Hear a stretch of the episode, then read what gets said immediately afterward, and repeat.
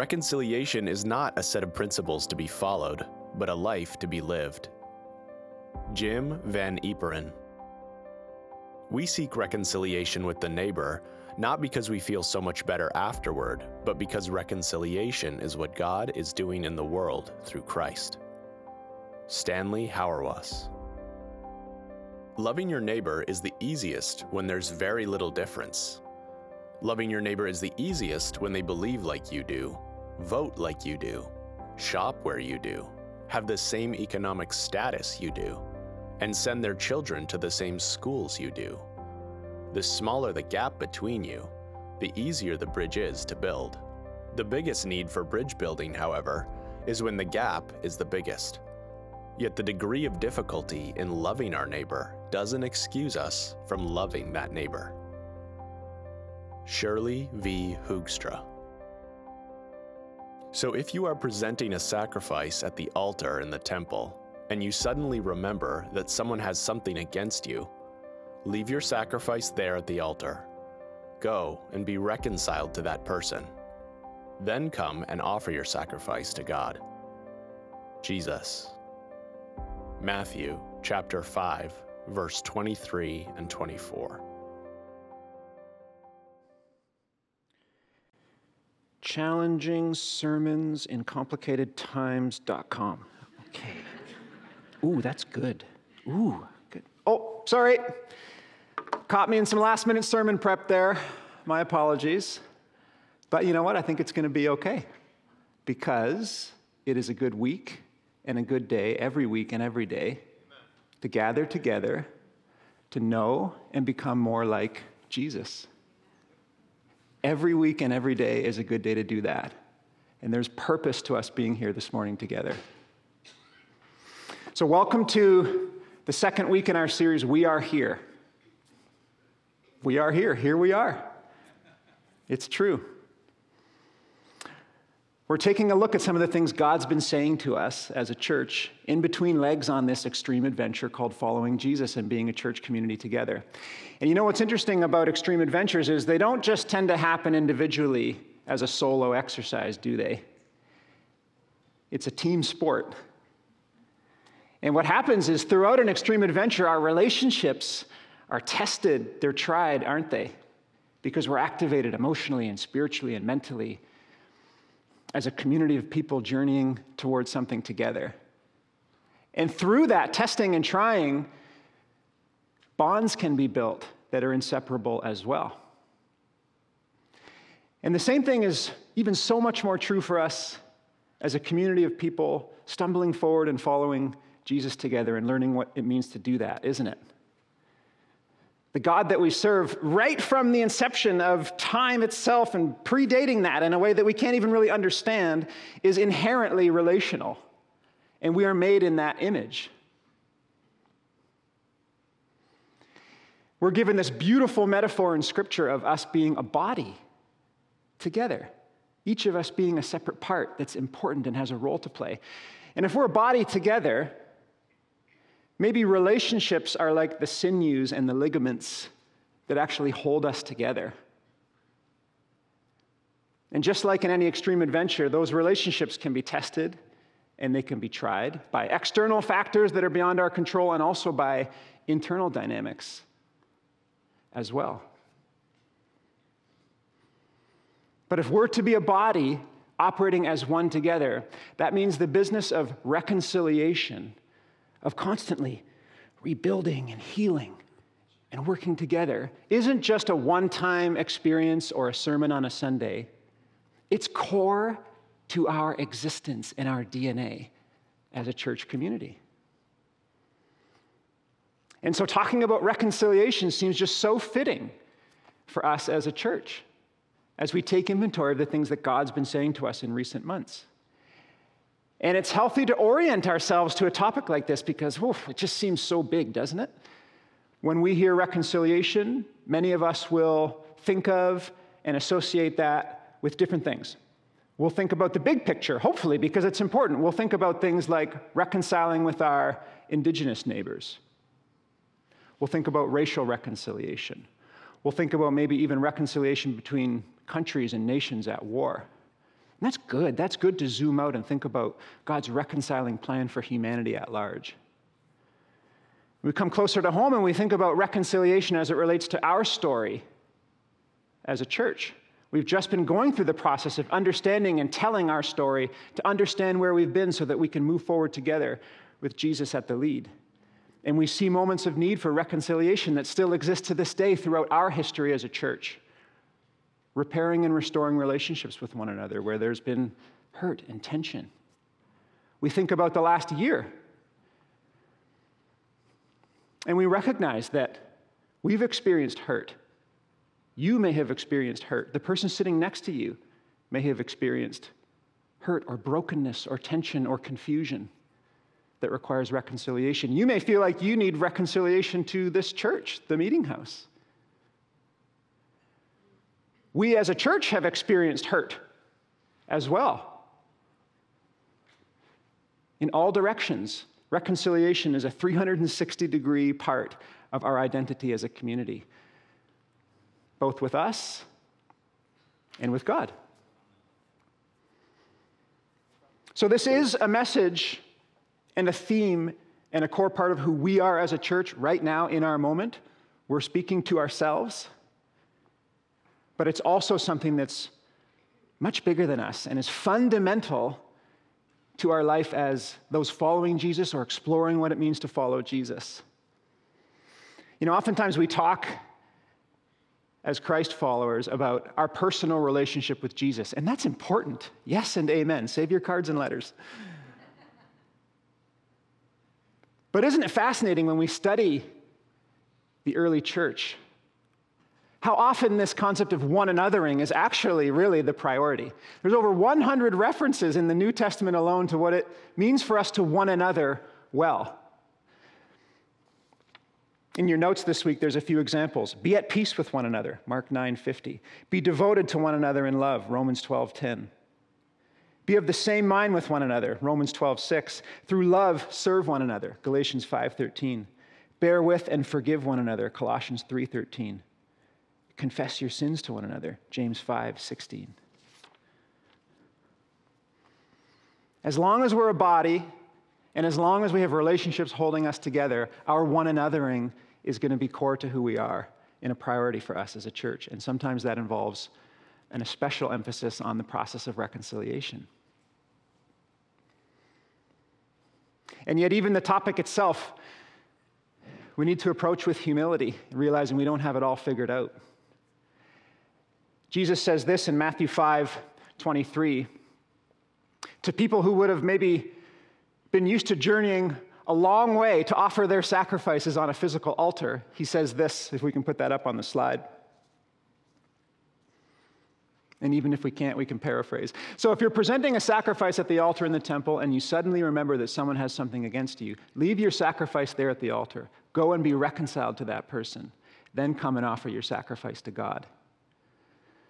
Before we even go about the business of coming before God, Jesus is saying, hey, your relationships with one another matter. Loving one another is part of what it means to love me and vice versa. So even today, we come humbly saying, hey, let's start by checking our own hearts. Let's pause and catch our impulse to, to talk and react and put ourselves in a posture of listening to what Jesus has to say to us and taking deep comfort in that truth. So, reconciliation can be a bit of a word soup, can't it? It can be confusing, and we can ascribe different definitions to the words that we use when we talk about something like reconciliation. There's forgiveness and confession and repentance and restitution. So, how do we go about understanding what reconciliation even is? Well, at its core, of course, it means bringing back together things that have been separated. And that is a good place to start. But for us, it's so much more than that, isn't it? We talked last week about Jesus' prayer for us, his hope for us being a community that is united together in our oneness in him. And if that's true, if our purpose, as we've been saying, is to know and experience the transformation of becoming more like Jesus together, then reconciliation isn't just a nice to have, it's not just something on our to do list as Christians. It's actually fundamental as an ingredient to our purpose. So let's turn to, let's turn to Scripture together and dig into this a bit more. We're going to read from Ephesians 2, verse 14 to 17. Ephesians is near the back of the Bible. I'm not going to sing it again, but it is very close to Philippians. There's a hint. Let's center ourselves on Jesus and see what he has to say to us through Paul's letter to the church in Ephesus, starting in verse 14. For Christ himself has brought peace to us. He united Jews and Gentiles into one people when, in his own body on the cross, he broke down the wall of hostility that separated us. He did this by ending the system of law with its commandments and regulations. He made peace between Jews and Gentiles by creating in himself one new people from the two groups. Together as one body, Christ reconciled both groups to God by means of his death on the cross and our hostility towards each other was put to death. He brought this good news of peace to you Gentiles who were far away from him, and peace to the Jews who were near. Now, all of us can come to the Father through the same Holy Spirit because of what Christ has done for us.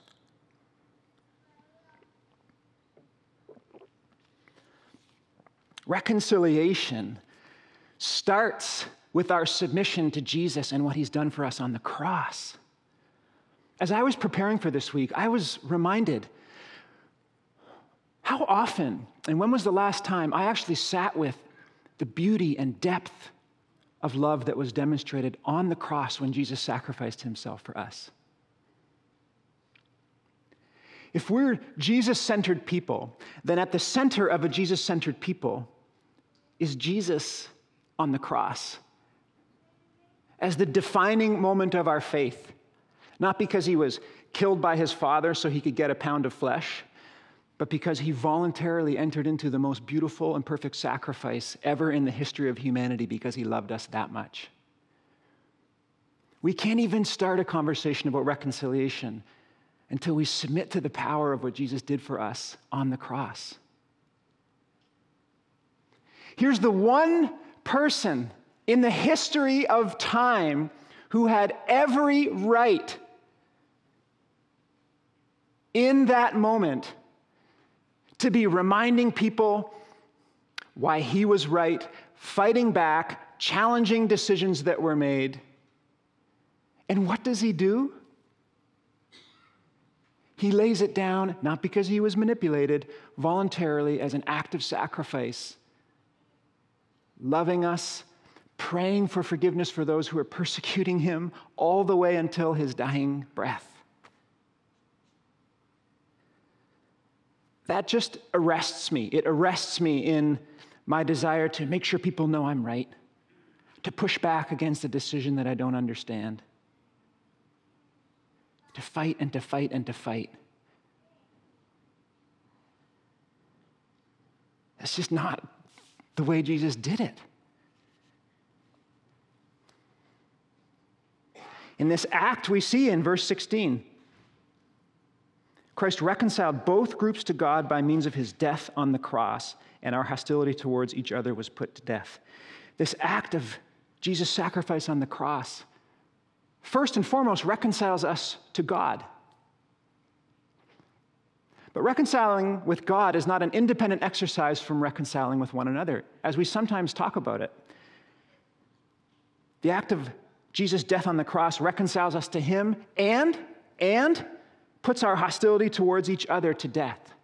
Now, the context here is this church in Ephesus has some Jews who are converting to the new Jesus way, but a lot of Gentiles, which is just a word to say, hey, these are people who weren't part of the nation of Israel, and by way of their geography and their history, have been excluded from this whole God conversation up until this point.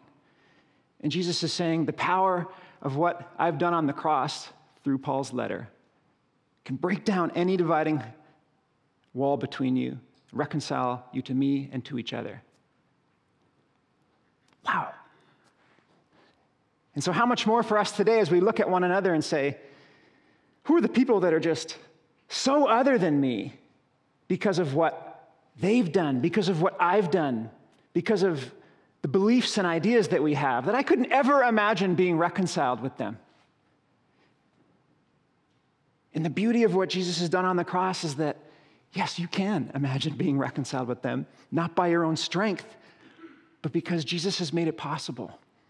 His death on the cross blows our minds with this mysterious cosmic significance that allows our sin to be forgiven and allows us to be released from it in a way that we're reconciled with Him. But it also paints an example for us of what perfect love looks like and a call to us to live like that with one another.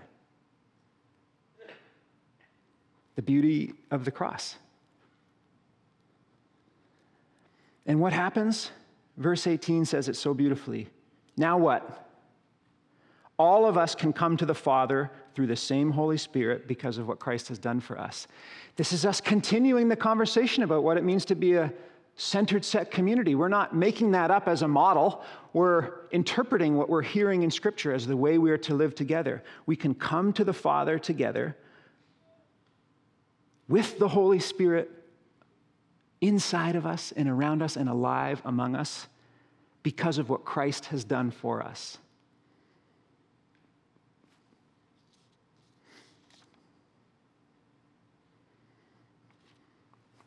And the context for reconciliation is always community, isn't it? Step one to reconciliation is actually investing in and building a community that's worth reconciling once brokenness emerges, which it always will. And superficial community crumples under the weight of conflict because we realize, well, what's the point in reconciling? There's no motivation. There's nothing for us to go back to if we haven't been working to build a strong community in the meantime. And in that sense, reconciliation is not just a reactive practice, it needs to be part of our core daily life, the way that we see, the way that we exist as Christ followers. Romans 12, 2 paints this beautiful image of our minds being renewed and transformed through the Holy Spirit. But why? For the purpose of us understanding God's will and changing our lives. Don't copy the behavior and customs of this world, but let God transform you into a new person by changing the way you think. It doesn't stop there. Then what? Then you'll learn to know God's will for you, which is good and pleasing and perfect. This business of reconciliation and working through our relationships is an ongoing part of what it means to follow Jesus. His goal for us is change lives as we transform to be more like him. So, what does this mean and what does it look like? Well, maybe we can start with a few counterfeit imitations. Beware of imitations of real reconciliation. The world offers us a few tools. The world offers us the tool of silence and sweeping things under the rug when relational breakage happens, when hurt happens, when oppression happens. Why? So generally we can preserve the status quo and our power structures and our institutions and not rock the boat. That doesn't sound a whole lot like what we've been learning about how Jesus calls us to live. The world offers us the tool of canceling one another. The self righteous act of saying, we're right, that person or people group are wrong, and therefore they're shut out from the conversation. Hmm, tempting on the surface, but doesn't seem to induce a whole lot of transformation or healing. Sometimes, as a world, we like to legislate the narrative. That's another tool we can use, politically or otherwise, through our institutions and say, hey, everybody, this is the right way to think about it and to be in relationship with one another. Get in line. And even if the narrative is good, that also doesn't really promote a whole lot of transformation or relational work on our part, does it? And even within the church context, we talked last week a little bit about just different ways to understand how we can be tempted to operate as churches. And we talked about this concept of bounded sets. And in a bounded set, we talked about how the energy is placed on the boundary, defining and maintaining the rules, the system of beliefs and behaviors that allow us to belong. And reconciliation in a bounded set environment can often look like a whole lot of truth without as much of the love. And our energy can become focused on doubling down on the rules. Hey, we've had conflict.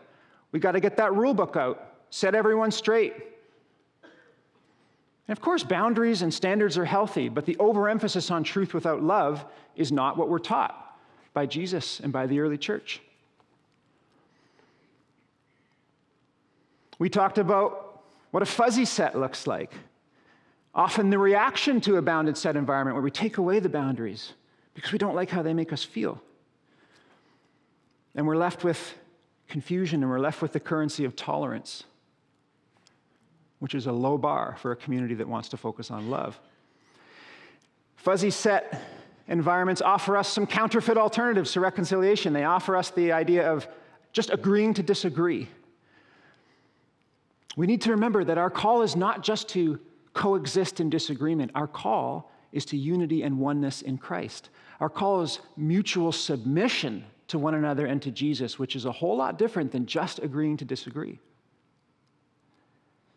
The fuzzy set environment also offers us the ever popular option of forgive and forget.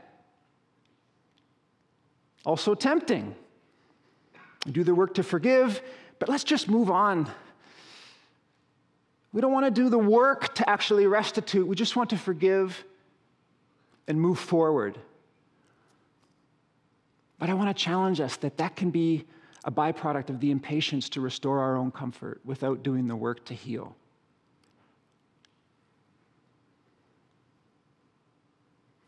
Not a great alternative. So, in a Jesus centered, centered set community, there are a few elements, ingredients to what reconciliation looks like. And these aren't necessarily sequential or linear. Think of it as an ecosystem of things that need to be happening all the time on a bunch of different levels. One of them is confession and repentance. Confession is that process of self examination for us where we shine light into the darkness of our lives.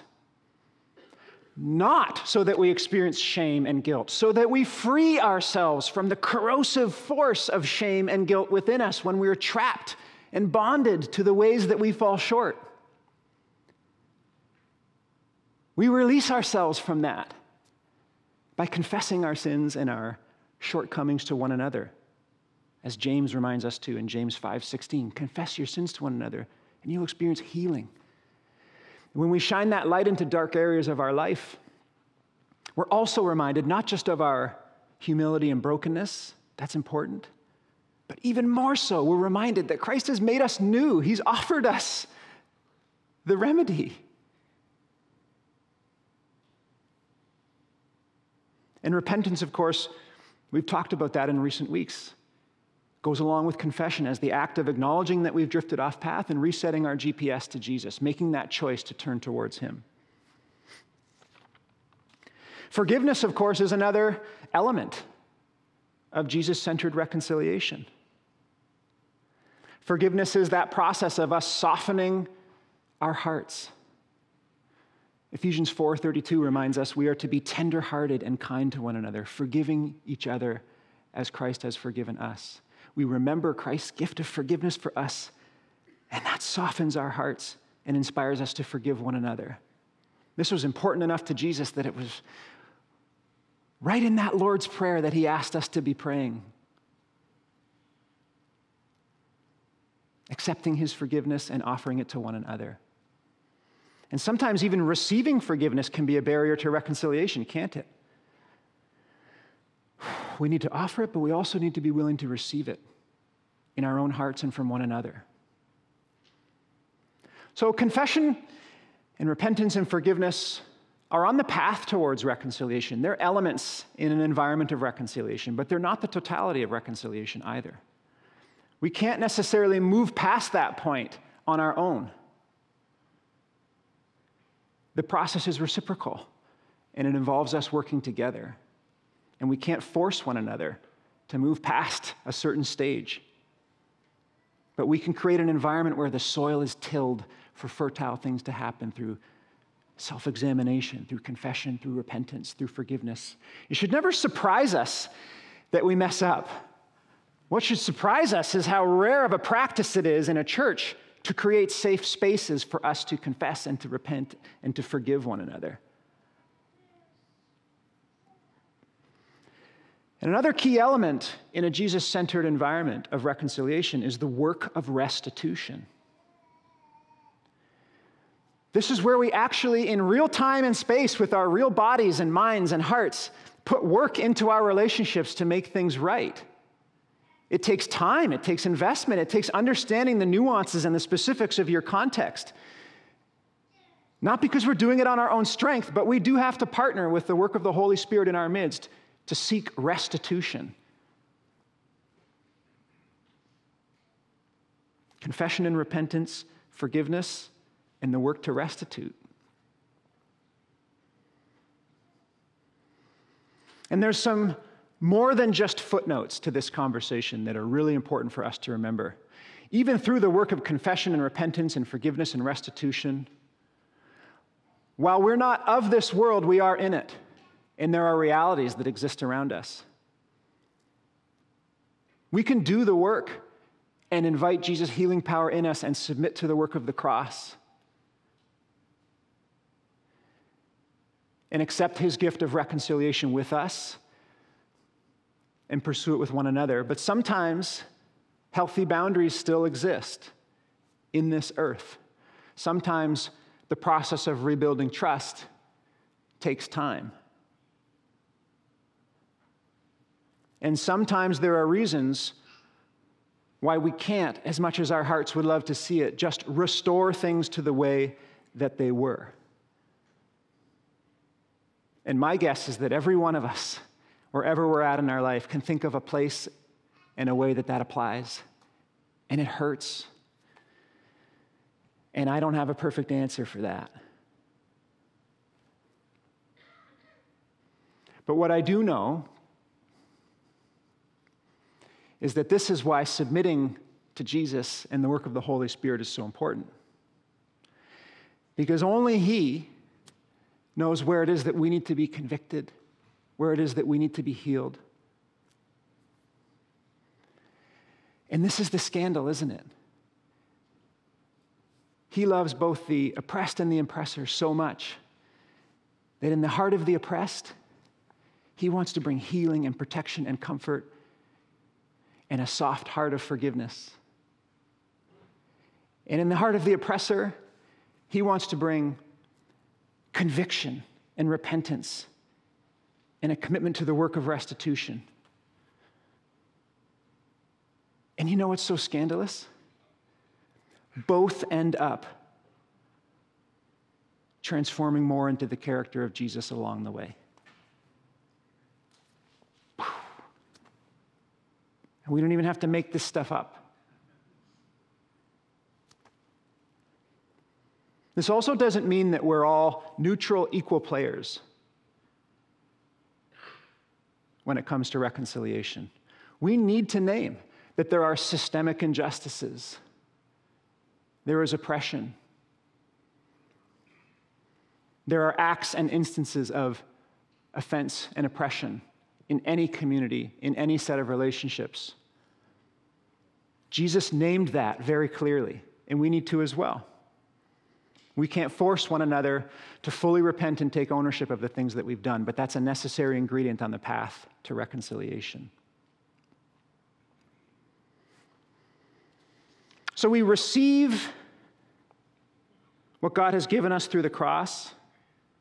We receive his gift of reconciliation with him, and we invite one another to respond. We receive and we respond.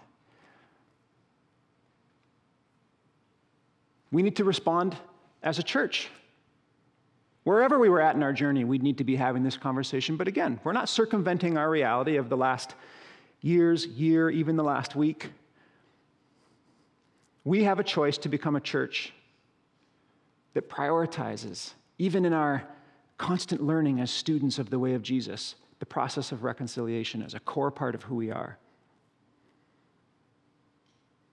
I want to continue that theme of invitation and say if you want to be a part of a church that's humbly learning what it means to be a reconciling and reconciled community,